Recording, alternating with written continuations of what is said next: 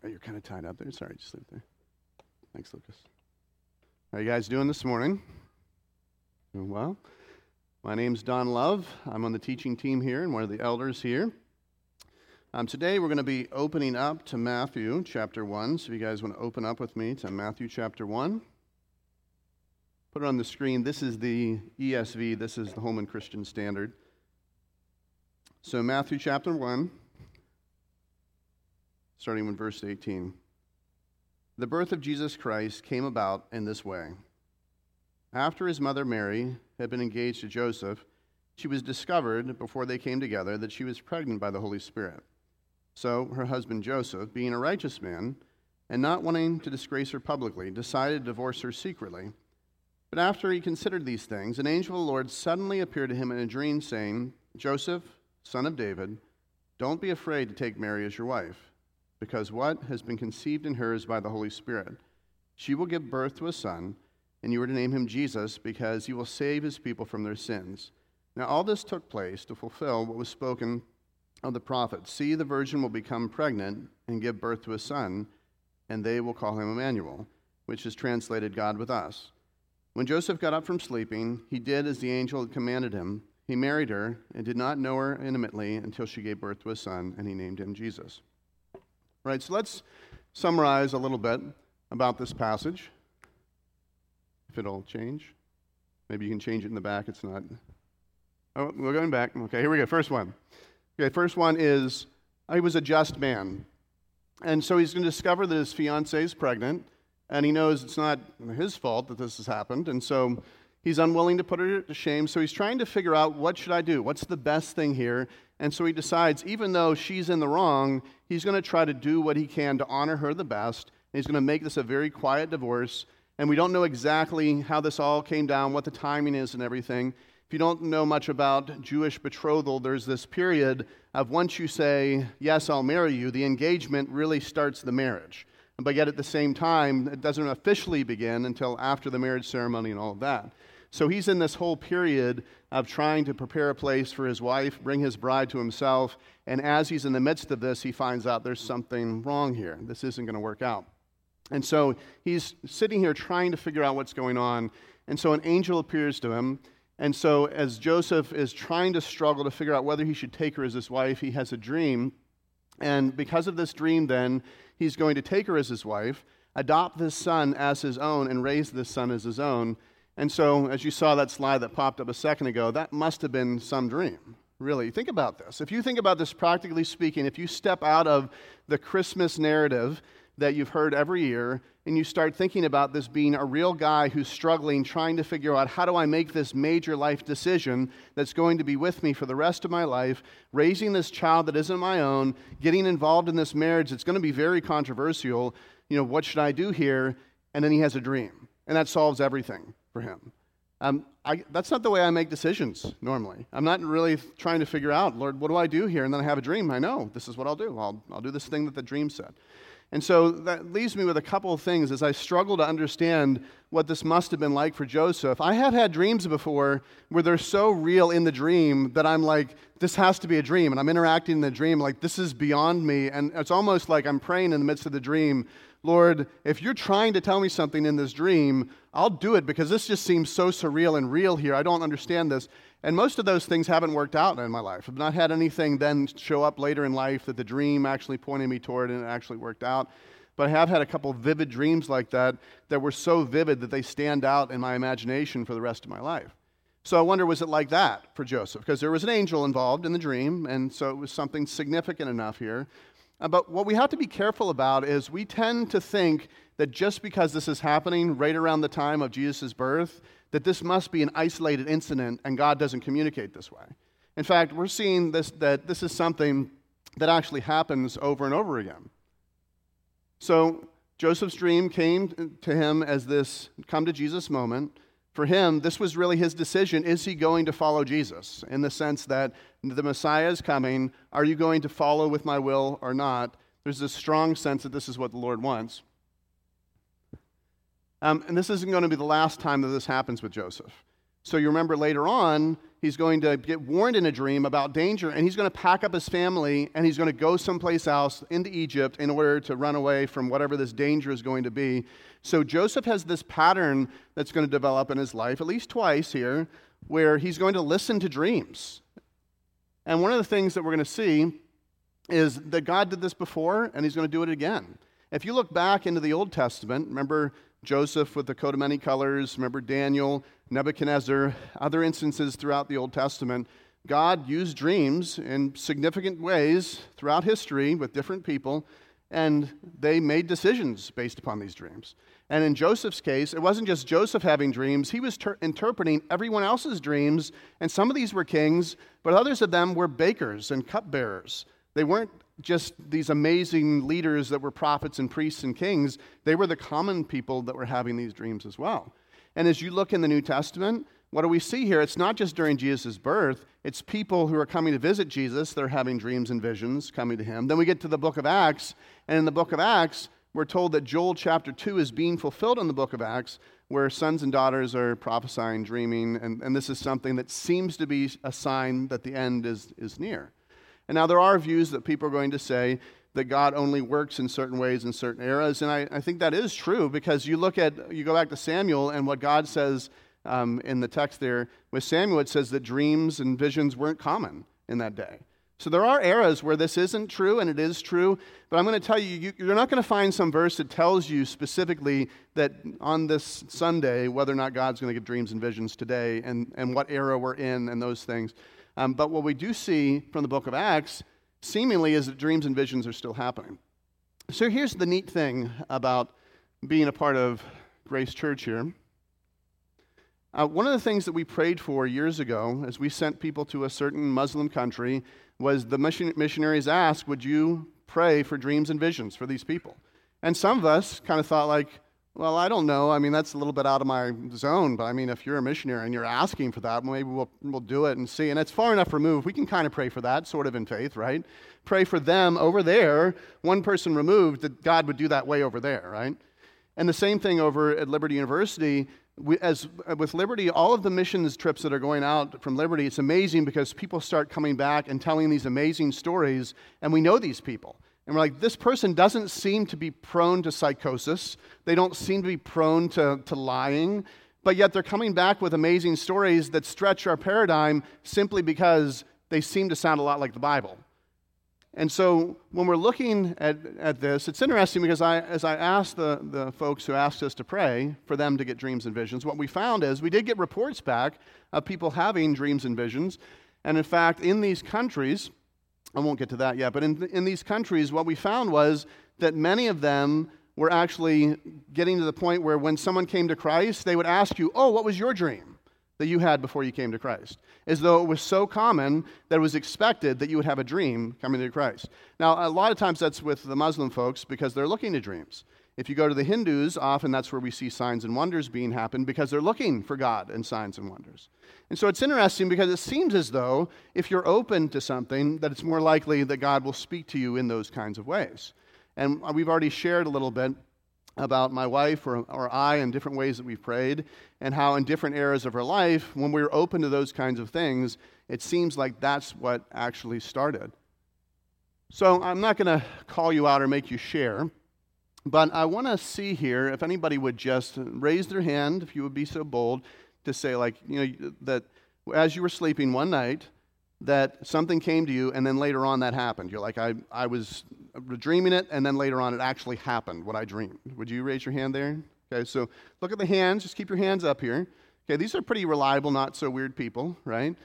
So these things happen, and, you weren't even necessarily seeking it. You just dreamt it, and then it happened later. And I'm married to one of these folks where it happens, and I kind of watch and think, like, I don't think she's messing with me. She seems like she's really honest about this. And, and what about this? Let's get a little bit closer to home with Joseph.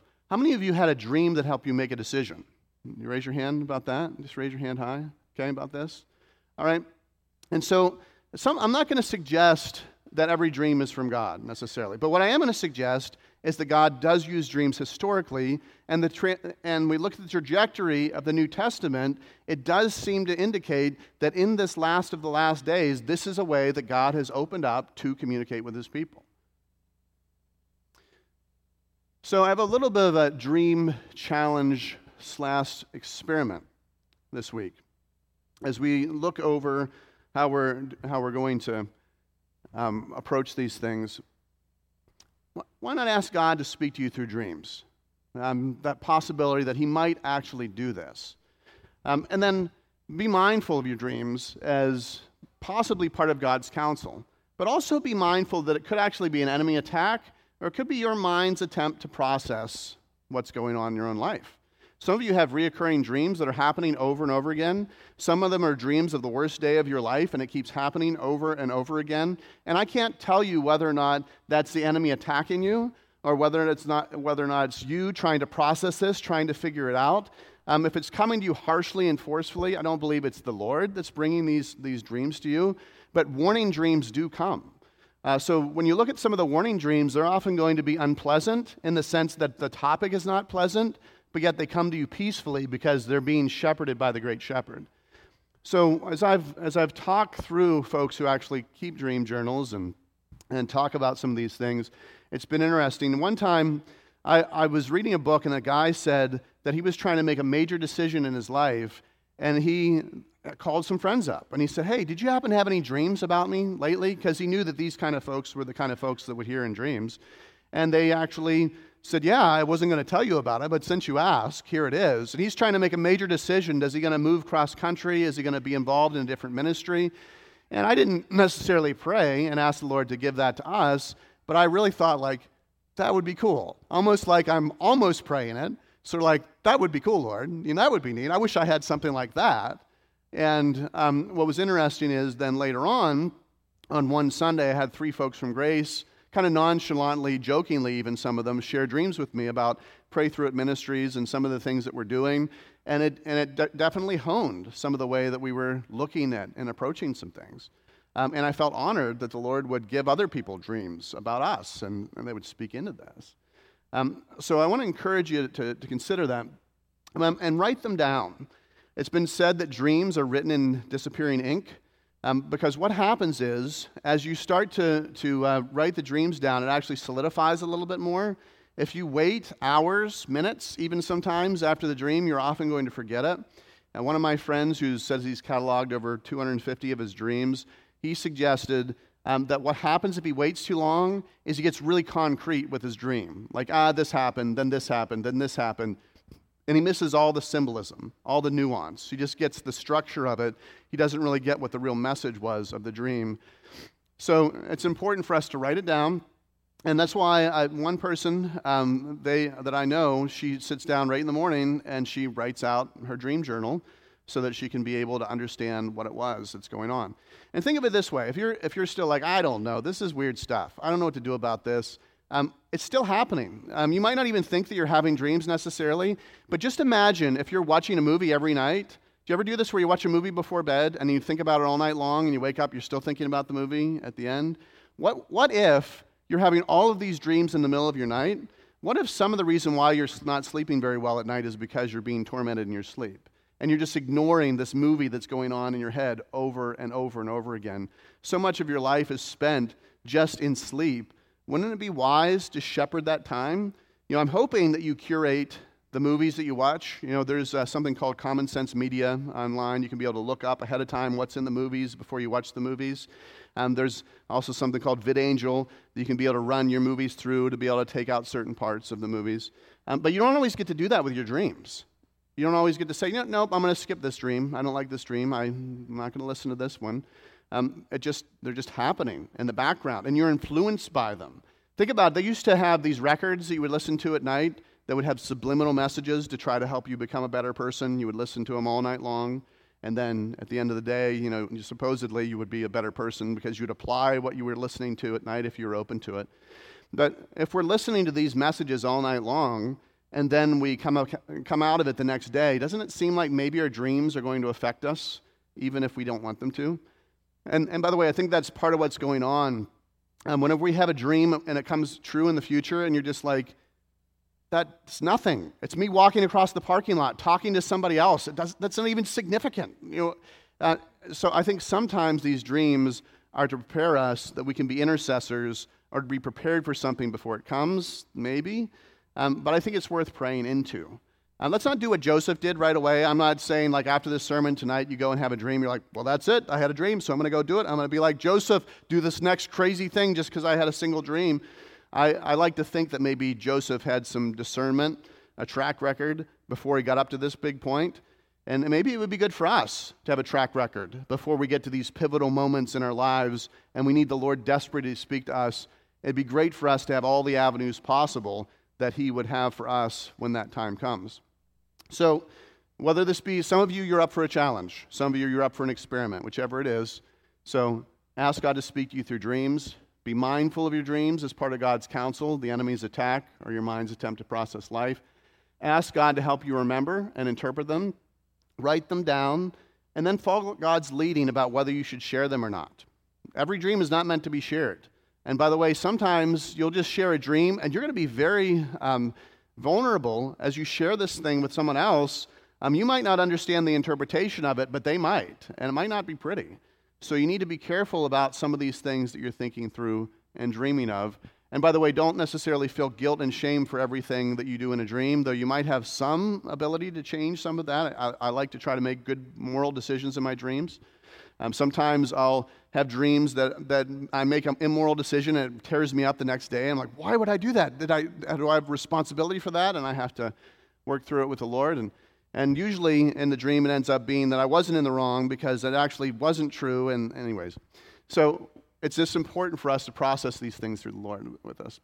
So, what I want to do here, I just want to end here by praying for you all. Um, some of us um, are ready for this, others are not. So if you're not ready for this, then you don't have to accept this. But I'm just going to ask the Lord for you to, to speak in these things, to guide you in these things, to ask Him to guide you and to understand what He actually does and doesn't do here today. And so as we look back with Joseph, I want to encourage you to look at the struggle that this was and this commitment this was, and he was willing to listen to a dream because he believed that God did this. So let's pray. Lord God, Pray for each person here. And Lord, I pray, would they not just have sleep, but would they have rest? Lord, I pray specifically for those who are not having rest, Lord, but whatever the case may be, whatever is, whatever is uh, causing them not to have rest in their beds, whatever is causing them not to have rest in you, we come against that in the name of Jesus, and we ask that you would break this and you would set them free from whatever it is that's keeping them from resting in you at night. And Lord, we ask that you would guide them specifically, each person here. Would you help us, Lord? Would you hone our minds that we might remember those dreams that are important, that are significant? Would you build us up as a body that we might corporately discern your will as we move forward in different things? So, Lord, I pray for dreams and visions. I pray that you would give them guidance into all this, that they would understand what these things mean biblically. Lord, that we wouldn't be fearful from those things that are, are of you, but Lord, that we would be extremely discerning of anything that's our own imagination, anything that's of the enemy. But Lord, this is a scary thing because we so much rely on what is called science. We rely on what is called our own reason. And Lord, we ask that you would give us wisdom in this. Lord, that our reason would not be hijacked, it would sit in its proper place, it would be balanced, Lord, with listening to you in the right ways. So, Lord, I ask that you would bless each one in their dreams, that you would guide us, Lord. We thank you so much for Joseph. We thank you so much for his example um, but for all that he poured into Jesus and cared for him during all of that time. And so we pray that during this season you would guide us. Lord, as you present Jesus to us, we ask, Lord, would you guide us in whatever way that you're leading us, just as you led Joseph? Would you help us, Lord, to see, to understand who this Jesus really is, Lord, that we might believe and follow the truth? In Jesus' name I pray. Amen.